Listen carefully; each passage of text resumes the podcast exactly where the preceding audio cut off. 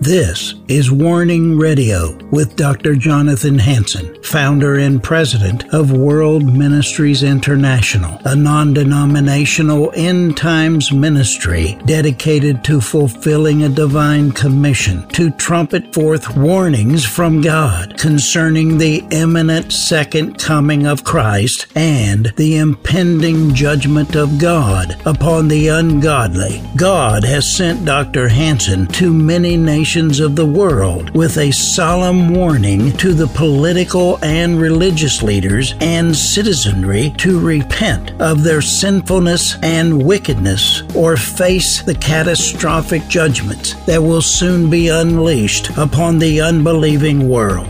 Listen now to the warnings of our compassionate and merciful Creator, conveyed through His faithful prophetic spokesman, the host of Warning Radio, Dr. Jonathan Hansen. This is Dr. Jonathan Hansen. I want to welcome you all once again to the Warning Radio program. Special guest, Senior Pastor Don Beasley, Dixon, Illinois. Turning Point City Church. Don, welcome back. Hey, good morning. So good to be back.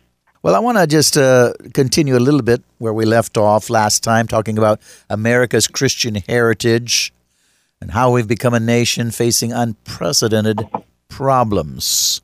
I'm just going to uh, read a paragraph that I wrote on February 2021. It's very applicable to this day. It says the radical left hates the Constitution which was written to protect people from a tyrannical government. It was written to protect life, liberty, and property of the people. It was meant to be the supreme law of the land and was executed by born again Christians who love the rule of law and justice for all. Now the Constitution is being attacked and vilified by the very people who have been sworn to enforce it. The Democratic Party hates the Constitution and so do, so do most leading educational institutions in America, as well as the fake news media. They all feel the Constitution is obsolete and systematically racist. They make allegations that the white man formed the American Constitution and it protects the white man's wealth. Thus, they must destroy white supremacy. Democratic Party leaders such as Barack Hussein Obama, Hillary Clinton, Nancy Pelosi, and many others whose loyalties are with a communist, Islamic ideology, philosophy, and religion are supporting revolutionary groups such as Black Lives Matter and Antifa. They want to attack the Constitution and way of life in order to topple the United States government, which was built on the Constitution, and implement their own communistic government. Now, I did a live one hour syndicated radio talk program last night.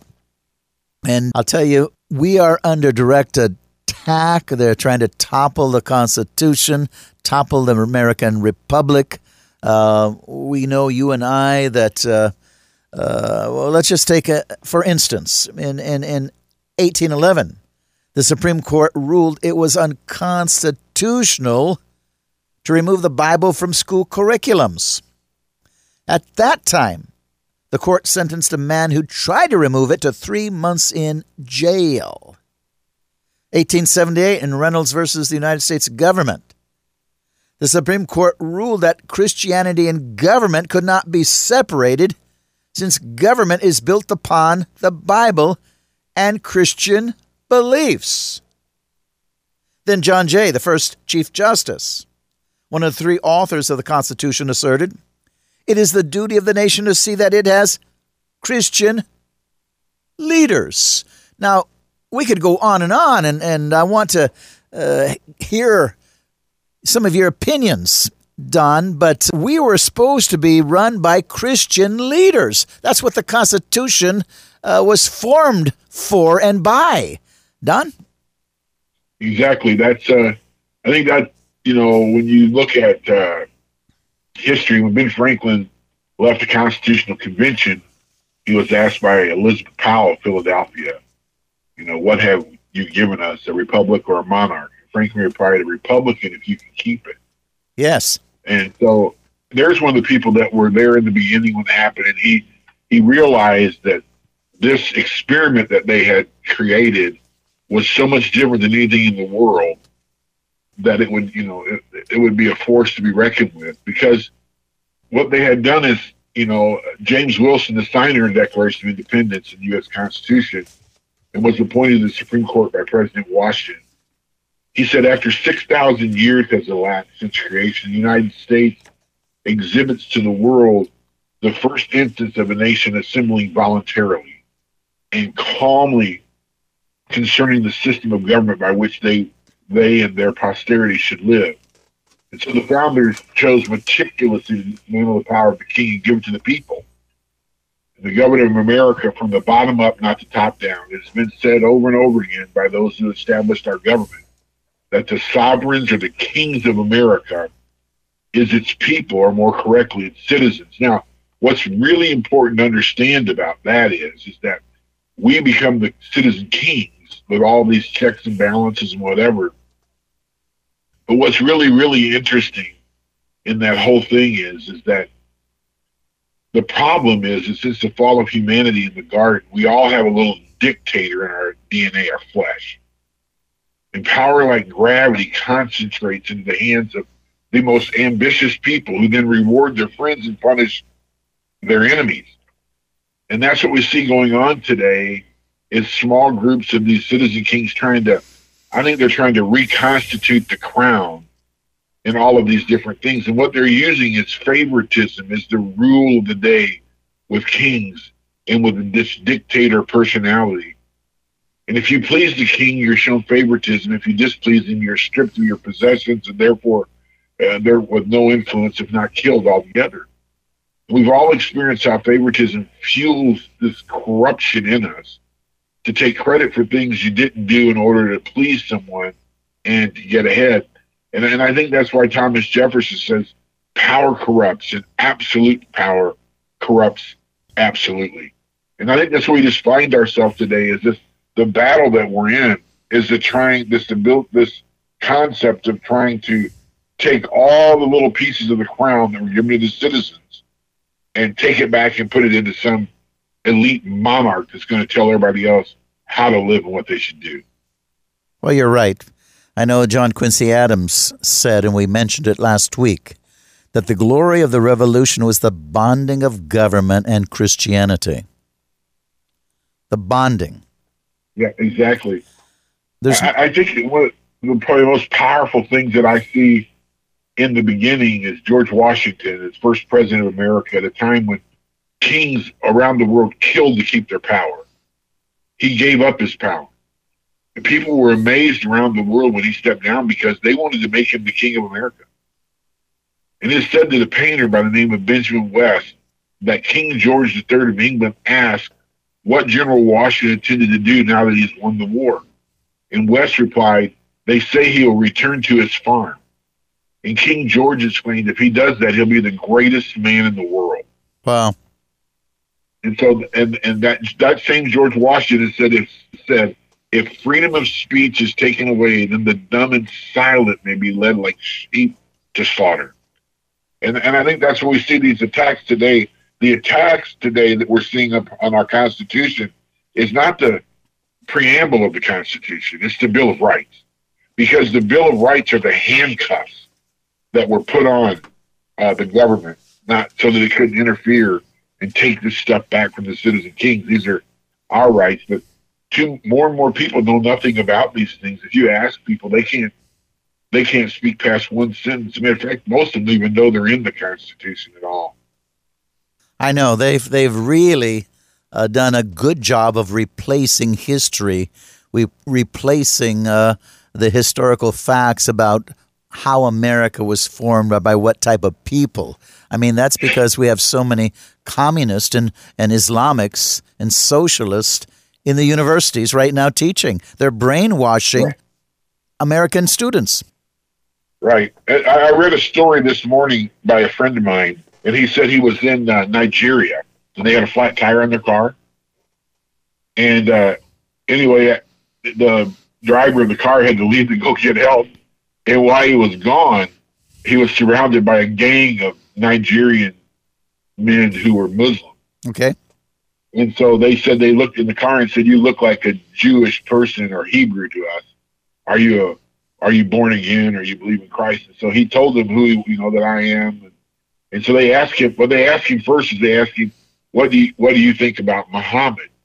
And and he said that uh, he he didn't know what to do, so he thought for a minute, and he just prayed, and he said that he his response to them was is that the Quran teaches uh, and then Muhammad taught that, that Jesus uh, would return to the world to bring salvation to all people, and therefore, if you're a follower of the of the Quran and Muhammad, you should be born again. And uh, anyway, before and he said, I just thought that's probably my last sermon.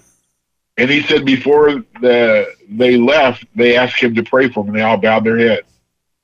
And he he asked him to pray for he asked that God would reveal himself to them and show them how to be born again. And what was really interesting is his response was is that now's not the time to shy away from preaching the gospel. Now's the time to preach the gospel from the bottom of our heart.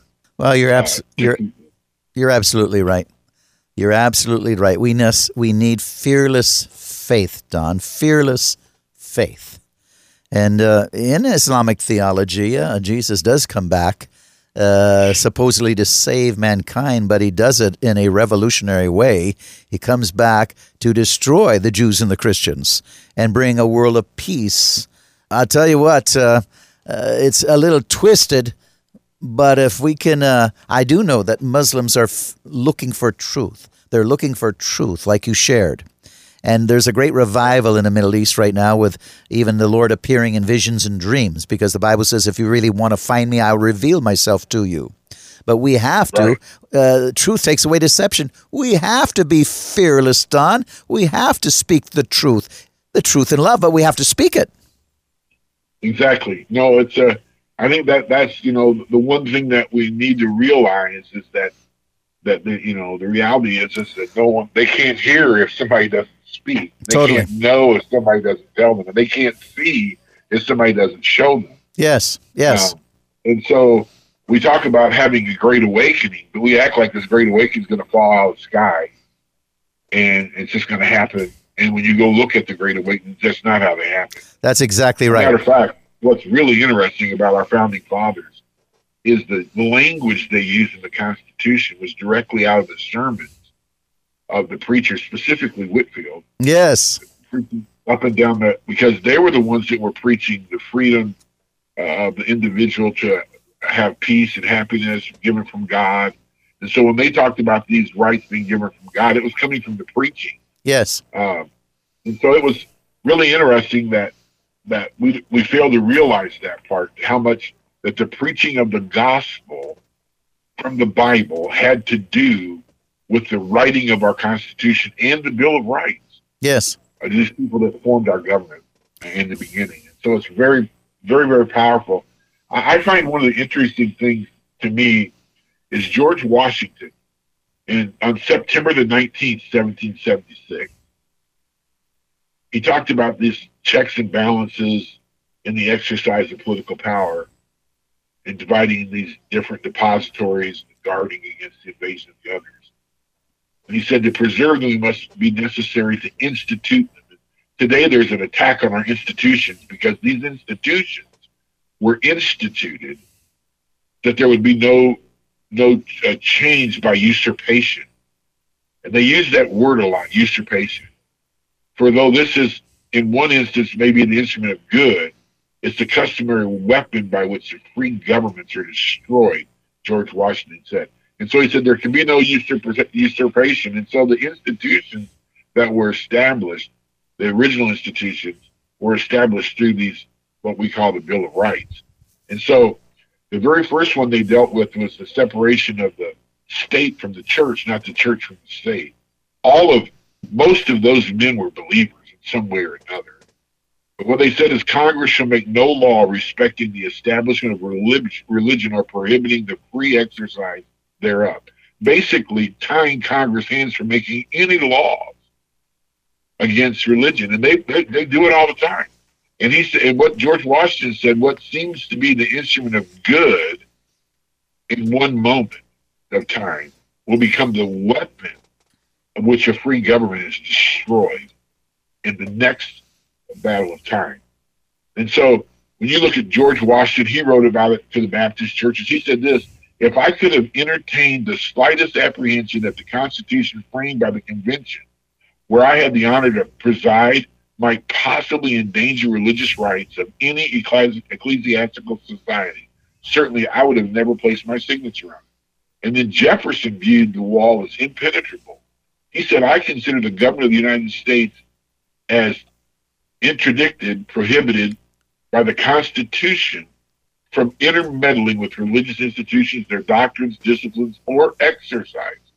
In his second inaugural address in March 1805, he said, In matters of religion, I have considered it as free, its free exercise is placed by the Constitution independent of the powers of the general federal government. In James Madison, he said, There is no shadow of right in the general federal government to intermeddle with religion the subject is for the honor of America perfectly unshackled. The government has no jurisdiction whatsoever over it. And so I, I just I find it if you just go, they bury all this stuff, you know, but it's in their writings, clear front and central, about how they viewed the church and how they viewed religion and, and, and how connected it was to the Constitution and to the government they had established to the point that they said that it's for moral and religious people and is at, totally inadequate for any other. No, you're absolutely right. Uh, you've mentioned George Washington a couple times. You know, he made a statement that reason and experience both have forbidden us to expect that national morality can prevail in the exclusion of religious principles. Wow. Yep. Like you, like you said, they've buried everything. They don't want to bring out reality. But um, right. What the so what, you, go ahead. Go ahead. No, go ahead. What the founder fathers wanted prevented, you know, uh, they they just broke free from the king, uh, England, and, and his uh, tyrannical form of uh, religion that that uh, was uh, anti-scriptural. It was against the scriptures in many ways, and dominated and controlled people. And born again Christians, they had to flee and the same way with you get into, if we want to say, uh, the Pope and how they, in the Great Inquisition, 65 million Christians were killed. So uh, they didn't want that, but they did want us to be free to follow God according to our own conscience, according to the Bible. The Bible, not not again where right. man uses and then he has church tradition and, and other forms of writings to try to control people. Right. And then when you look at American history, you know, there's these events that happen in history that, that we're not careful of. And it's what George Washington talked about, these usurpations that happen. Like one of the interesting ones is the Great Irish Potato Famine in the early 1800s resulted in millions of Irish Catholics immigrating to America, giving rise to the thing called the Anti-Sectarian Blaine Amendments, preventing state tax money from going to Catholic schools. And so what they did is they, they we have this freedom of religion or whatever, but they took and they and they so they did this thing with Catholics, and then so then from there they went. So that that was the beginning, and then they just started removing tax money from any Christian school at all, which almost all the schools at that time were Christian. Yes, not not public but Christian, and so they started saying Christian schools or sect can't have any money from this or that or whatever, and that was a that was one the, the Blaine amendments were one of the first usurpations of Congress where they actually made a, a usurpation against the First Amendment. Uh, that was uh, absolutely unbelievable, and it went over because they convinced people that the Catholic schools were unworthy to receive any federal money. And so then the next thing you know, it comes to that no Christian school can receive any money.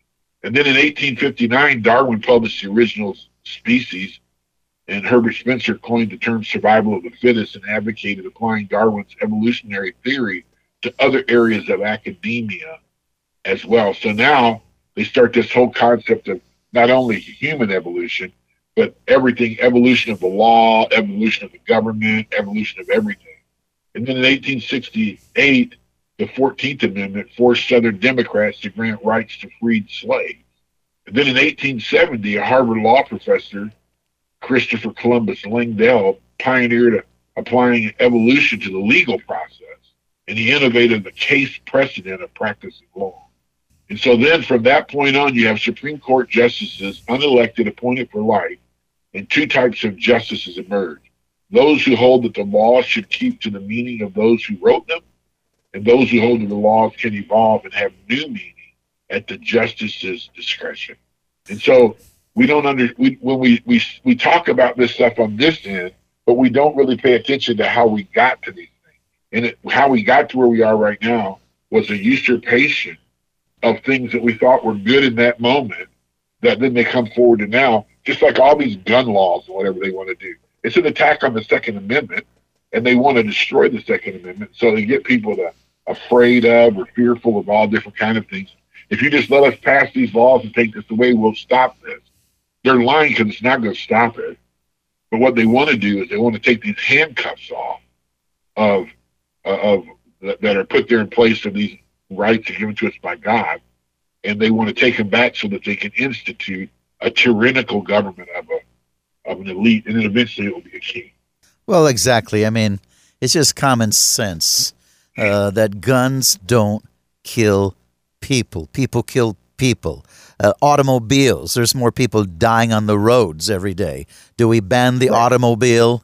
I mean, um, do we ban airplane? Uh, from flying in the skies.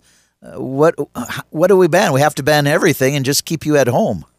Right. Well, I mean that's kind of what they're wanting to do. You know, it's just it's too dangerous for you to walk outside. You know, get a virus. You know, or whatever. You know, all this crazy stuff. You know, they want you to wear a mask and all these different things like that. But you know, we see this usurping of the court happening, and I mean, you got to understand that it was uh, Thomas Jefferson who talked about the court. What he said about the court, he said that in there he talked about that uh, the germ of disillusion of our federal government is in the federal judiciary working like gravity night and day, gaining a little today and a little tomorrow and advancing its noiseless step like a thief over the field of jurisdiction until all shall be usurped from the states.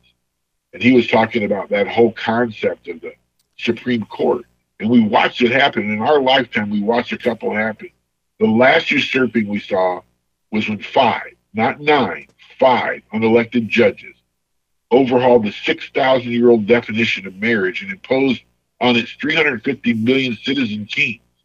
And this, this, this whole thing about changing marriage so that homosexuals and lesbians can be married and whatever was put on the ballot in 17 states.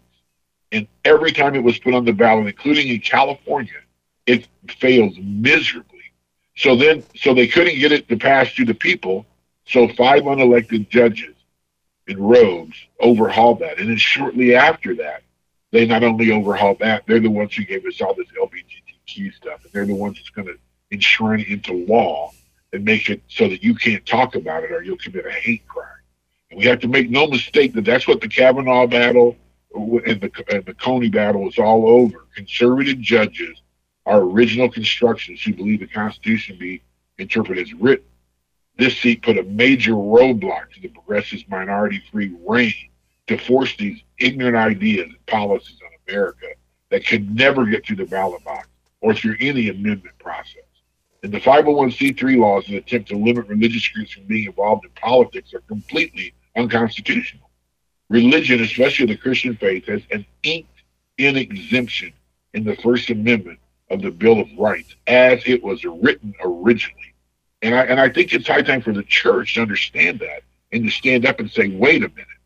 Not only are we individual citizen kings, we have ink in the Constitution that prohibits you from doing this to us. And we're going to keep these handcuffs on this monster.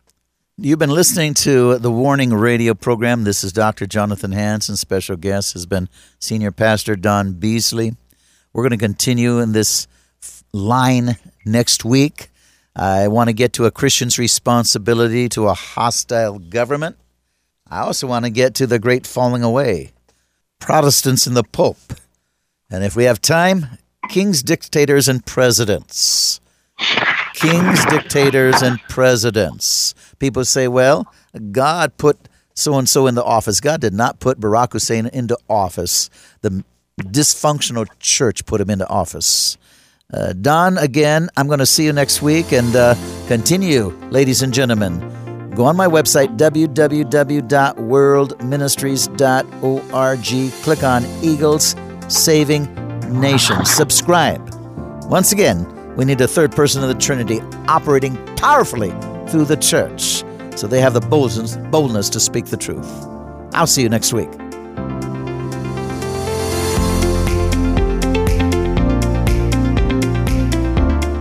Thanks for listening to this episode of Warning Radio with Dr. Jonathan Hansen, founder and president of World Ministries International.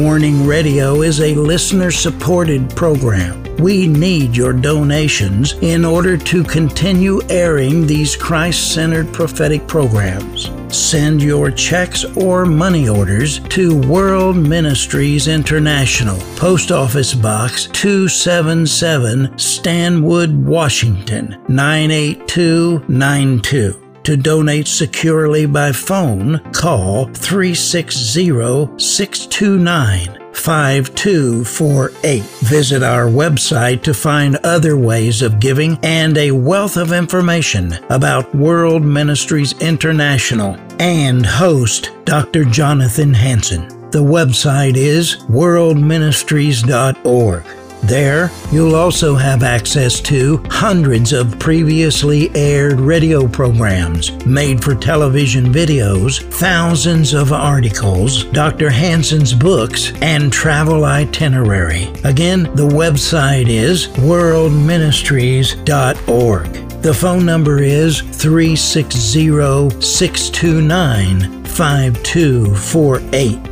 Tune in at this same time, Monday through Friday, on this radio station for the next exciting edition of Warning Radio with Dr. Jonathan Hansen. Remember, the Lord is not slow about the promise of his return, as some count slowness, but is patient toward you, not wishing for any to perish, but for everyone to come to the repentance that leads to eternal life.